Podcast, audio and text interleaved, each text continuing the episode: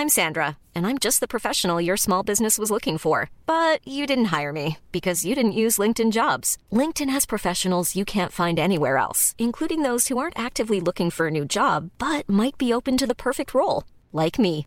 In a given month, over 70% of LinkedIn users don't visit other leading job sites. So if you're not looking on LinkedIn, you'll miss out on great candidates like Sandra. Start hiring professionals like a professional. Post your free job on linkedin.com/people today.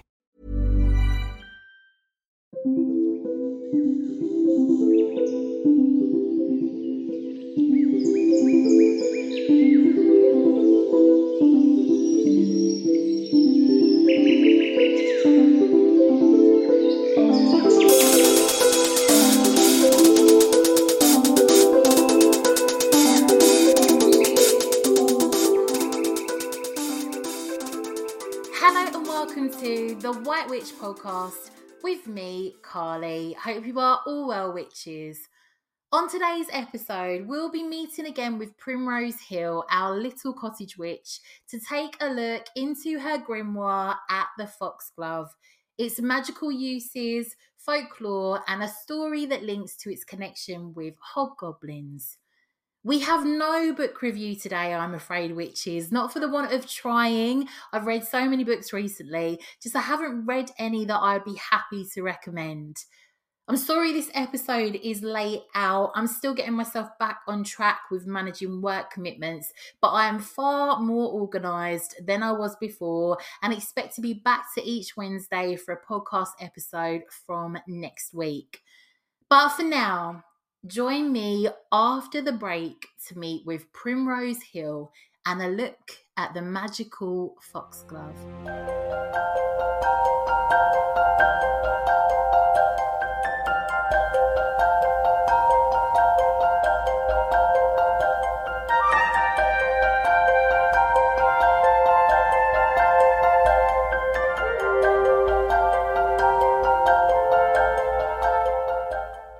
The sun was beginning to make its descent, dusk not long to fall.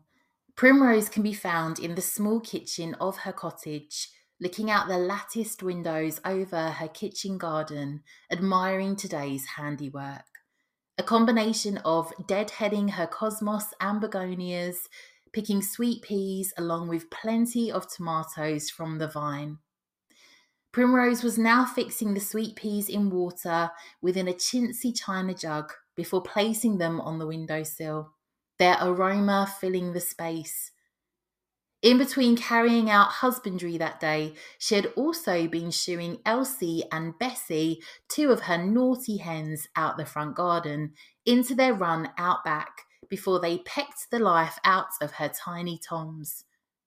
Suddenly, the kettle was singing on the hob, ready to pour over the herbs she had distilled into her small teapot, decorated with small roses. She was brewing up ancestor tea from the notes in her grandmother's recipe book, a book she had not long found in the bottom of one of the kitchen cupboards alongside the pie dishes. Her grandmother had referenced the tea as perfect for Samhain, but equally for any time when one might wish to connect with a relative at any given time in the year.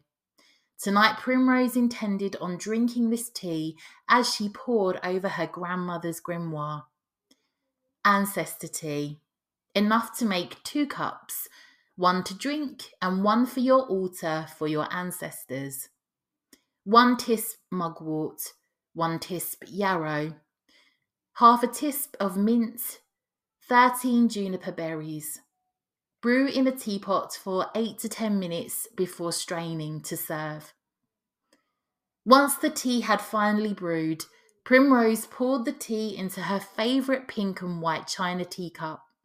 She wrapped her favourite black lacy shawl over her shoulders while successfully juggling cup and saucer in one hand and her grandmother Rose's grimoire in the other before navigating her way out the heavy oak front door to the lawn space in the front garden. The scent of jasmine reached her upon the warm August breeze. Balthazar was stretched out on the grass next to her flowery deck chair. He peered at her through one slightly open eye before letting out a small meow to acknowledge her presence.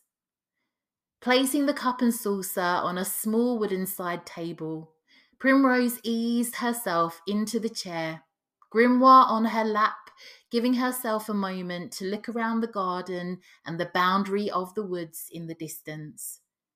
Every now and then she would see bats weave in and out of the elder tree and hedgerow surrounding her cottage, darting in and out of the branches and dive bombing towards the ground, their quirky triangular shape playing tricks on her eyes as she strained to see them against the inky blue sky. Primrose would often finish up the summer evenings in this manner, drinking her tea in full before uttering the ancestor prayer to connect with her grandmother Rose and the four generations of hill women before her who had owned and added to the grimoire. It was traditional to burn a grimoire upon the death of a witch. However, in Primrose's lineage, it was customary to pass this special book and wisdom to the firstborn female of the bloodline. Grandmother Rose's mother Beatrix, however, had been adopted.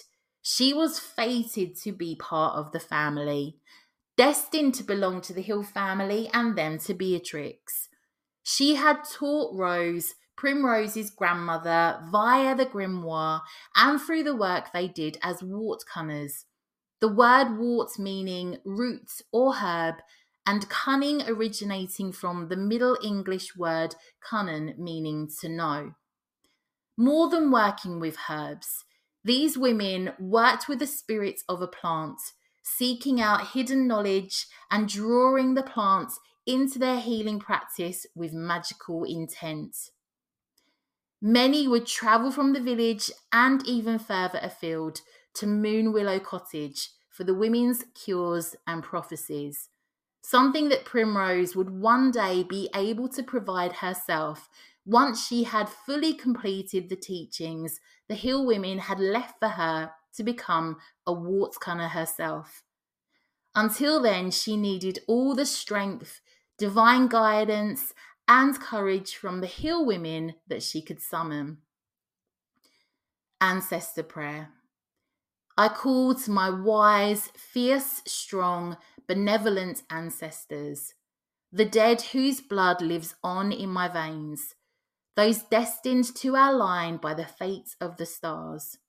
I call to invoke you, ask your spirit stand by me. Allow our lineage's courage and knowledge to flow to me. Speak your words of wisdom upon the breeze for me to heed. Allow your grounding strength to enter me via the earth beneath my feet, all the while feeling your love in the very bones of me. As I walk this crooked path on this hallowed land each day, blessed with your love and light to guide me along the way. Once the last words of the prayer were uttered, a sharp gust of wind wrapped itself around Primrose, causing the hairs on her arms to prickle. She quickly wrapped the shawl around her shoulders, seeking its light warmth before turning her focus back to the heavy black bound book nestled in her lap. As the bats swooped for insect treasure, the swallows flew into the eaves of the cottage. The hens snuggled up close to one another in the hen house, and the cat stood upon all fours to slink off to the forest for dusk adventures. Primrose opened the heavy, ornate, dust scented grimoire, drawn to a particular plant that ancestors wished for her to discover the foxglove. Foxglove, Latin name digitalis, linked to the planets Mercury, Saturn, Venus, and the Moon linked to the elements air and ether. It has a feminine energy. It is linked to the zodiac sign Gemini. Its folk names are Goblin's Gloves, Witch's Gloves, Dead Men's Bells, Fairy's Glove, Gloves of Our Lady, Bloody Fingers, Virgin's Glove, Fairy Caps, Fairy Thimbles, folk's foxglove, fox fingers, lion's mouth, fox bells, fairy bells. Its magical uses are fertility, love, protection, communing with the Fae, psychic abilities, divination, friendship, communication, luck, understanding, and invoking earth elementals. It is linked to the deities Flora, Hera, Mars, Venus, and Juno. An old saying on foxglove it can raise the dead and it can kill them. Foxglove heralds the arrival of summer, an enchanting plant that is symbolic of woodlands, meadows, and the beauty of nature. Foxglove's folk name, Witch's Glove, alludes to its association with witches and witchcraft, a baneful plant that can and has been used for good and evil, symbolic of harming and healing. The foxglove has long held both positive and negative symbolic meanings. On that very note, beware for this plant is incredibly poisonous and taken in large amounts deadly. All parts are toxic and should not be ingested by humans or animals. Ingestion can result in nausea, hallucination, and cardiac arrhythmia. Beautiful whilst being potentially deadly, ultimately reminding us never to judge a book by its cover.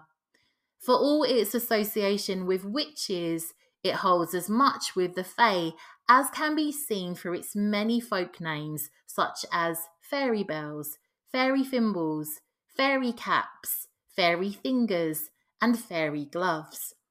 Some believe its name, foxglove, comes from a misspelling of folksglove in reference to the fair folk. Names such as fairy caps and fairy gloves are in reference to the Fae being said to wear them as hats and gloves. To hold one end of a foxglove bell against the palm and clap makes a snap sound that is called fairy thunder. An old custom was said to be to collect the juice of foxgloves and the dew upon them and to place them into the centre of a circle to commune with the Fae. Magically, it is said that the leaves are able to break fairy enchantments, and the foxglove sap can be used in potions for communing with the Fae, whilst having the power to break fairy spells. Foxglove seed pods hold a vast amount of seeds, making them a great addition to spells for abundance. Caution, however, Old West Country belief is that to pick the foxglove flower is unlucky, for it robs the piskies, elves, and fae of a plant they particularly delight in. An old legend is told in the West Country of foxgloves bobbing and swaying despite there being no wind. This is said to be the plants bowing to the fae folk who pass by. In turn, this plant is said to be a favourite of the good folk that attracts and appeases them, serving as a gateway to the fairy realm. Working with this plant within ritual and spell work is said to enhance psychic ability, honour nature spirits and deities linked to the plant, but can also be used to invoke elves and earth elementals. In the north of England, Foxglove flowers in the house are said to allow the devil entrance. The mottling of the foxglove is said to be fingerprints left by the elves as a warning of its poisonous nature. In Ireland, the plant was sometimes given the name fairy thimbles. In Wales, they were often called goblin gloves and they were believed to attract hobgoblins who would wear foxglove bells on their fingers as gloves that imparted magical properties. An old Welsh legend claims to be the first to prescribe it because the knowledge of its properties came to the Meddygon, the Welsh physicians, in a magical way. The legend is loosely based on the early 13th century historical figure Rhiwallon, the physician to Prince Rhys the hoarse of South Wales. Young Rhiwallon was walking beside a lake one evening when from the mist rose a golden boat. A beautiful maiden was rowing the boat with golden oars. She glided softly away in the mist before he could speak to her. Rhiwallon returned every evening looking for the maiden. When he did not find her, he asked advice from a wise man. He told Rhiwallon to offer her cheese. Rhiwallon did as he was told. The maiden appeared and took his offering. She came ashore, became his wife, and bore him three sons. After the sons grew and the youngest became a man, Rhiwallon's wife rode into the lake one day and returned with a magic box hinged with jewels. She told Rhiwallon he must strike her three times so that she could return to the mist forever. He refused to hit her, but the next morning, as he finished breakfast and prepared to go to work, Rhiwallon tapped his wife affectionately on the shoulder three times. Instantly, a cloud of mist enveloped her and she disappeared. Left behind was the bejeweled magic box. When the three sons opened it, they found a list of all the medicinal herbs, including foxglove, with full directions for their use and healing properties. With this knowledge, the sons became the most famous of physicians. In Wales, women would make black dye from the foxglove plant and paint crossed lines with it upon the floors of their homes to prevent evil from entering. Foxglove leaves would be strewn around babies' cradles for protection from bewitchment on the Scottish borders. Foxglove leaves would be placed in the shoes of children for the same protection from bewitchment, but also to cure scarlet fever. In many regions, foxglove was believed to protect the home from the enchantment of witches and fairies, preventing them from entering the grounds of your property. Therefore, it would often be planted around boundaries outside the home. Perhaps the plant is given its name from the many pieces of folklore pertaining to the Fae and foxes. The name perhaps derives from the Anglo Saxon word foxes glue, the word glue meaning ring of bells. Old Norse legend is that the foxes would wear bell shaped foxglove blossoms around their neck, a spell of protection against hunters. Tales of foxes being saved from extinction by the Fae are told in Scandinavia. The Fae showed the foxes how to ring the bells of the foxglove to warn fellow foxes of approaching hunters and hounds. The Fae were also said to have shown the foxes how to wear the flower blossoms on their paws like little booties, enabling the fox to creep quietly into the henhouse and capture unsuspecting chickens to feast on. Old saying on fox bells if you hear the bells ring, you will die soon. In Roman mythology, the goddess Juno visited Flora, goddess of fields, crops, and flowers, distraught for her husband had fathered another child, Minerva by Jupiter. The conversation went something like this, with Juno asking Flora, If my husband can bring forth a child without need of me, why can I not bring forth a child without need of him? To which Flora whispered, If I reveal to you another way, you must never tell your husband. Flora placed a foxglove blossom on her thumb and touched Juno's stomach and breasts. Instantly, Juno conceived. She left Flora's garden and made for the shoreline before birthing Mars, the god of war. Ever since, the foxglove has been associated with women's magic and midwifery. White witches, practitioners of benign and healing magic, were often depicted as living in the woods with vixen familiars who had enchanted foxglove bells around their necks. Foxglove provides us with digitalis that is used to treat heart conditions. Dr. Withering, who is credited with discovering foxglove's use within treating conditions of the heart, proclaimed this was drawn to his attention through him noticing its effects when used in a tea prepared by a local wise woman. Culpeper quoted the plant could be used to treat the king's evil of scrofula and to clean sores. Overall, foxglove has been used for a tonic since the Celtic and Roman times.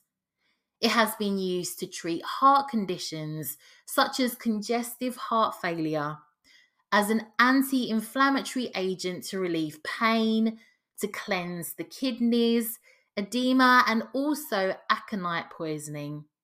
Historically, it was used to alleviate respiratory illnesses such as coughs and congestions.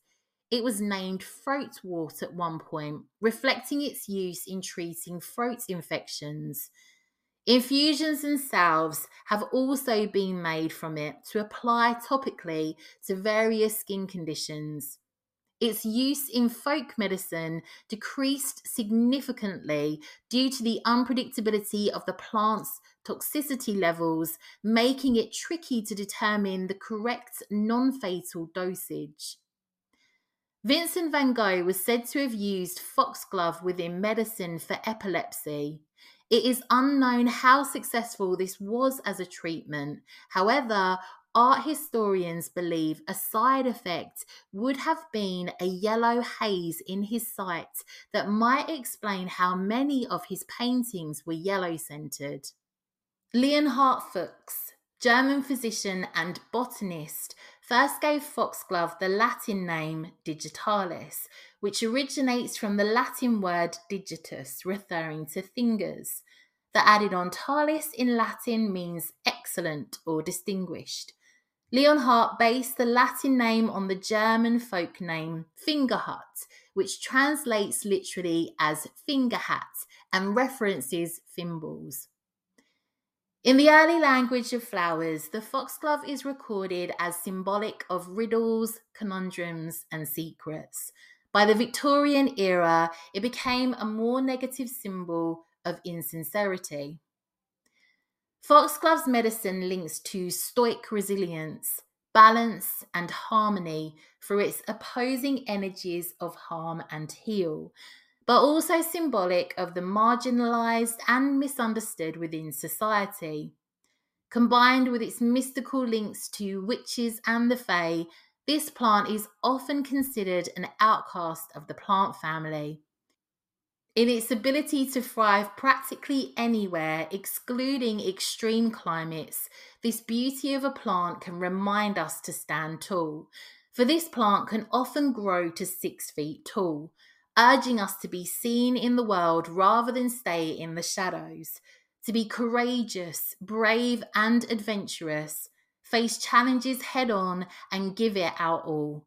In return, we should expect to have our vulnerability rewarded with success.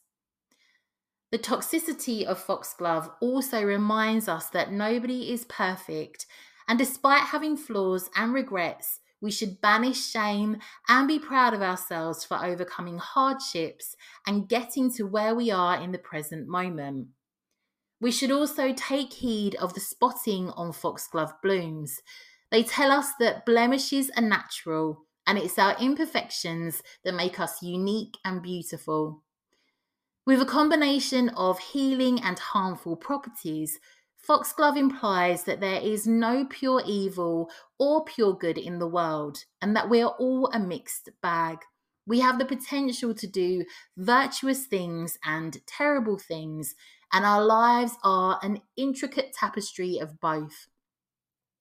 The poisonous side of the foxglove reminds us to be wary of beauty or pleasure.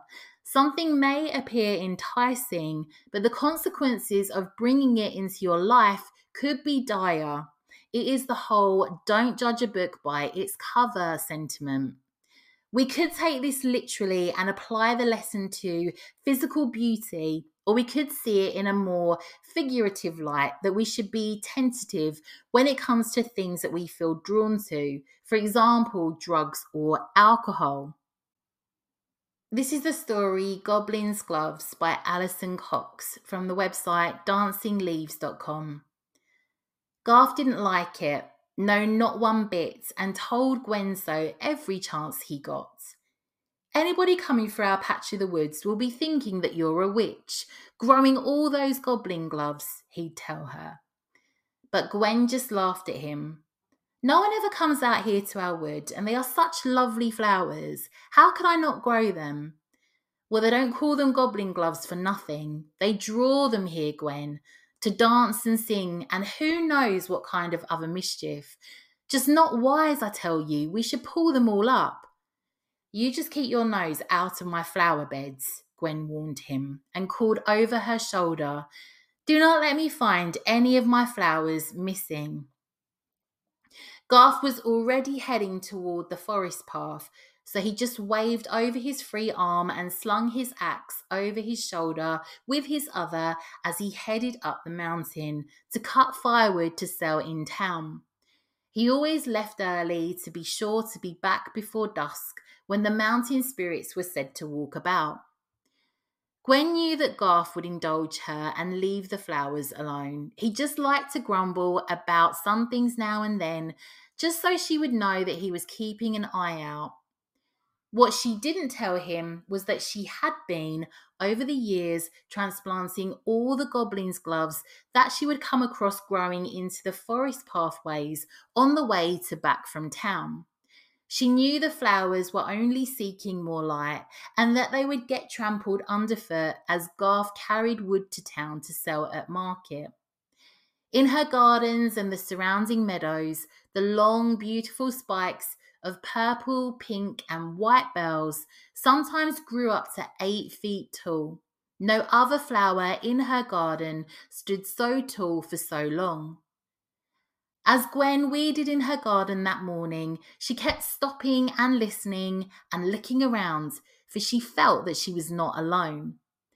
As she was weeding around the base of one of her favourite stands of goblin gloves, she straightened her back to look to see if perhaps someone was behind her, and then turned back around and, oh, she made such a jump, for there was a hobgoblin standing there where a tall stand of goblin's gloves had been just a moment before.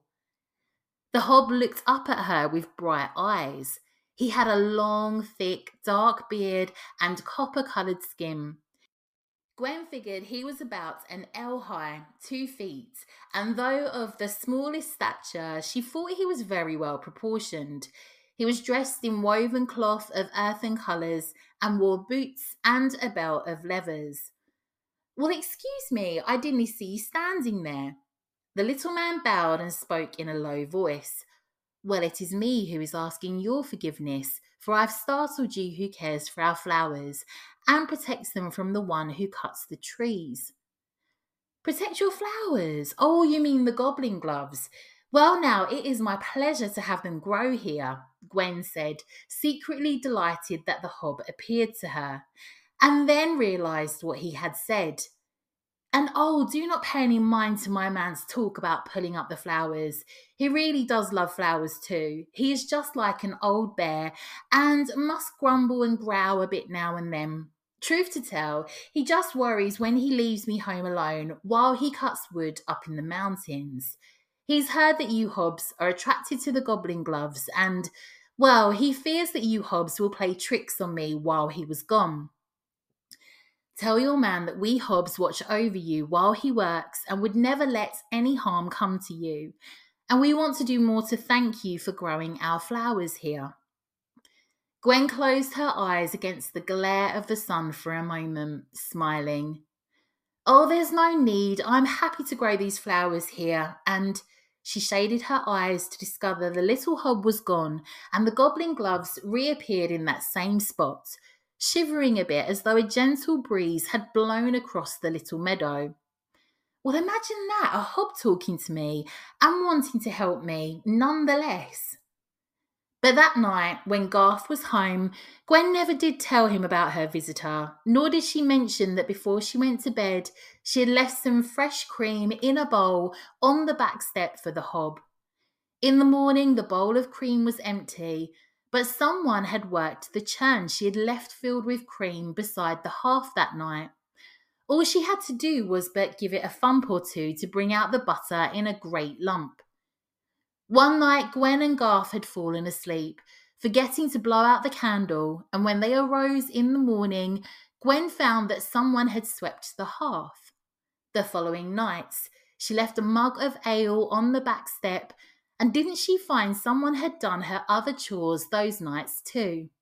Sometimes it would be her baking and brewing, other times her washing and mending.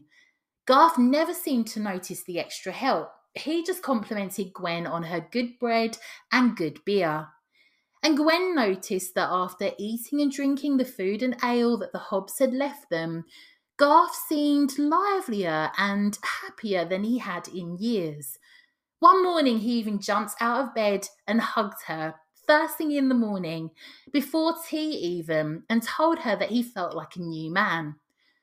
Well, Gwen thought, you certainly act like one. Gwen made sure to leave an extra bowl of cream on the back step that night. Their little farm prospered as never before.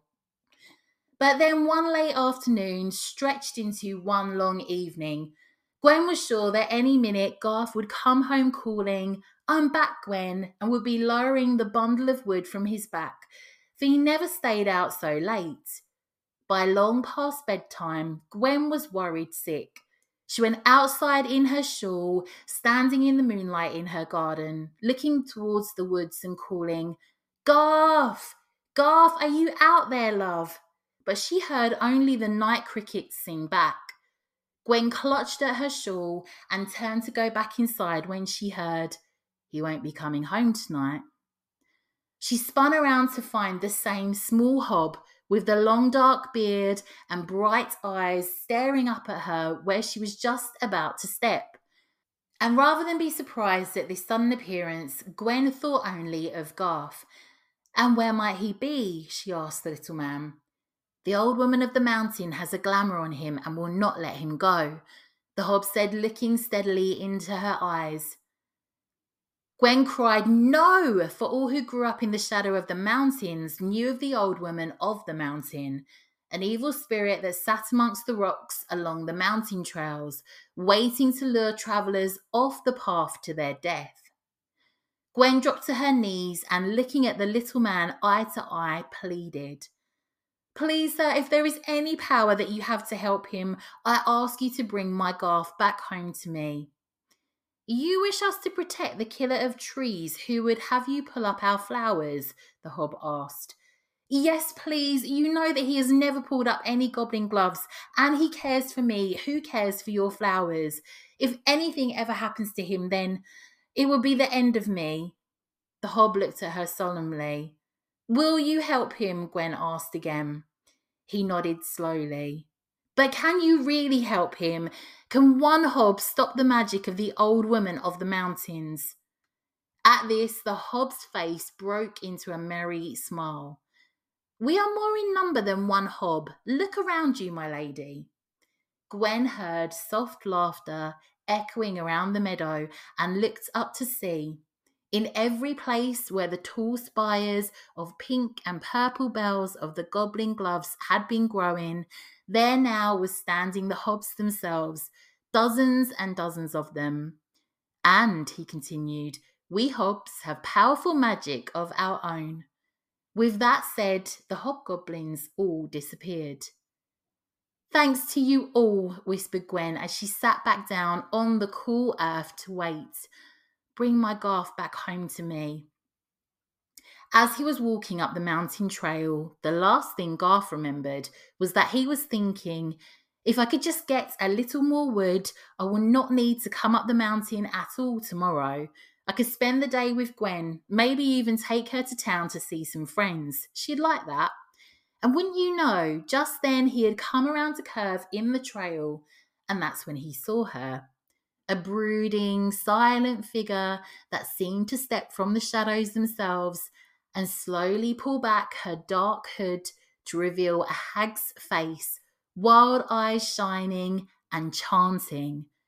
By my tongue, do as I bid, a curse on you through power of stone, a veil upon your mind, and I weave, dance over the cliff, and break your bones. Laughing, she pointed out the trail with long fingers and commanded him to climb. The spirit woman had complete control of Garth. He dropped the bundle of wood that he had been gathering all day, as well as his axe, and began to trudge further up the trail where the hag had pointed. The old woman of the mountain floated after him, her black shredded cloak and gown flying about her in the winds that followed her. She cackled to herself as she guided the poor man higher up the trail to the cliffs that overlooked the valley and his little farm below. There, the trail widened out to a long, rocky ledge. The old woman of the mountains was playing with him, just as a child would dance a puppet on a string, taunting him before she walked the woodcutter over the edge.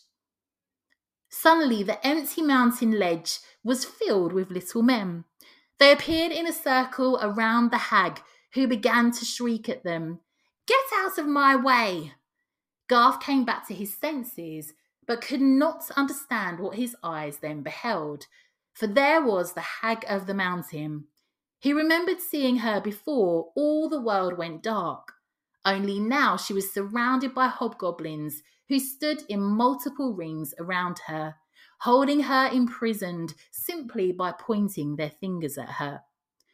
Garth stared, trying to make sense of the scene before him. He took a step closer and saw that the fingers of every hob were covered with the flowers of goblin gloves, and that the old woman of the mountain seemed to fear that they might touch her with these flowery gloves. He took a step closer still, but a hob suddenly appeared before him, scaring him out of his wits. The hob simply looked into his eyes and said, Run. And Garth did exactly that. He darted past the hag and hobs, dashed down the mountain, and ran as long as his lungs would allow, and then hurried on as fast as his legs would carry him until he reached the meadow surrounding his little farm. There he was greeted by cries of relief as Gwen rose from her garden, where she had been waiting ever since the hobs had disappeared. That night, Garth told Gwen all that he could remember that happens on the mountain, and Gwen told Garth about the appearance and disappearance of the hobs in the garden. Garth stayed close to home for several weeks. During these days, he scouted the forest paths for more goblins' gloves. He would dig these up and take them to Gwen, who would exchange them with any other variety of flower she had growing and give these to Garth to transplant out in the woods until the only flowers that grew in their flower beds and around the edges of the meadow were goblins' gloves. From that day on, both Garth and Gwen made sure that there was a mug of ale or basin of cream left on the back step each night. Though they never saw the little men again, sometimes as Gwen and Garth lay in each other's arms in bed together, they would hear the light laughter and voices of the hobs as they danced and sang under the soft moonlight in the meadow outside. One size fits all seemed like a good idea for clothes. Nice dress. Uh, it's a it's a t-shirt. Until you tried it on. Same goes for your healthcare. That's why United Healthcare offers a variety of flexible, budget friendly coverage for medical, vision, dental, and more. So, whether you're between jobs, coming off a parent's plan, or even missed open enrollment, you can find the plan that fits you best. Find out more about United Healthcare coverage at uh1.com. That's uh1.com. This Mother's Day, celebrate the extraordinary women in your life with a heartfelt gift from Blue Nile. Whether it's for your mom, a mother figure, or yourself as a mom, find that perfect piece to express your love and appreciation. Explore Blue Nile's exquisite pearls and mesmerizing gemstones that she's sure to love. Enjoy fast shipping options like guaranteed free shipping and returns. Make this Mother's Day unforgettable with a piece from Blue Nile. Right now, get up to 50% off at BlueNile.com. That's BlueNile.com. That is all I have for you today, witches. Thank you so much for joining me. Catch up with you all soon, and I'm sending you lots and lots of witchy love.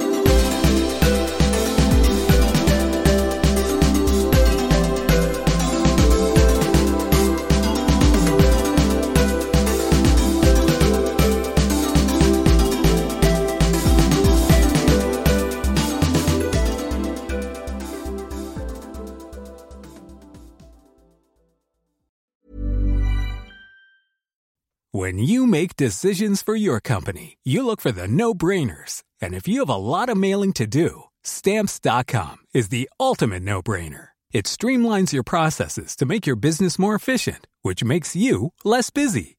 Mail checks, invoices, legal documents, and everything you need to keep your business running with stamps.com. Seamlessly connect with every major marketplace and shopping cart. Schedule package pickups and see your cheapest and fastest shipping options from different carriers. With rates up to 89% off USPS and UPS rates. And with the Stamps.com mobile app, you can take care of mailing and shipping wherever you are. Make the same no brainer decision as over 1 million other businesses with Stamps.com. Sign up with Code PROGRAM for a four week trial, plus free postage and a free digital scale. No long term commitments or contracts. That's Stamps.com. Code PROGRAM.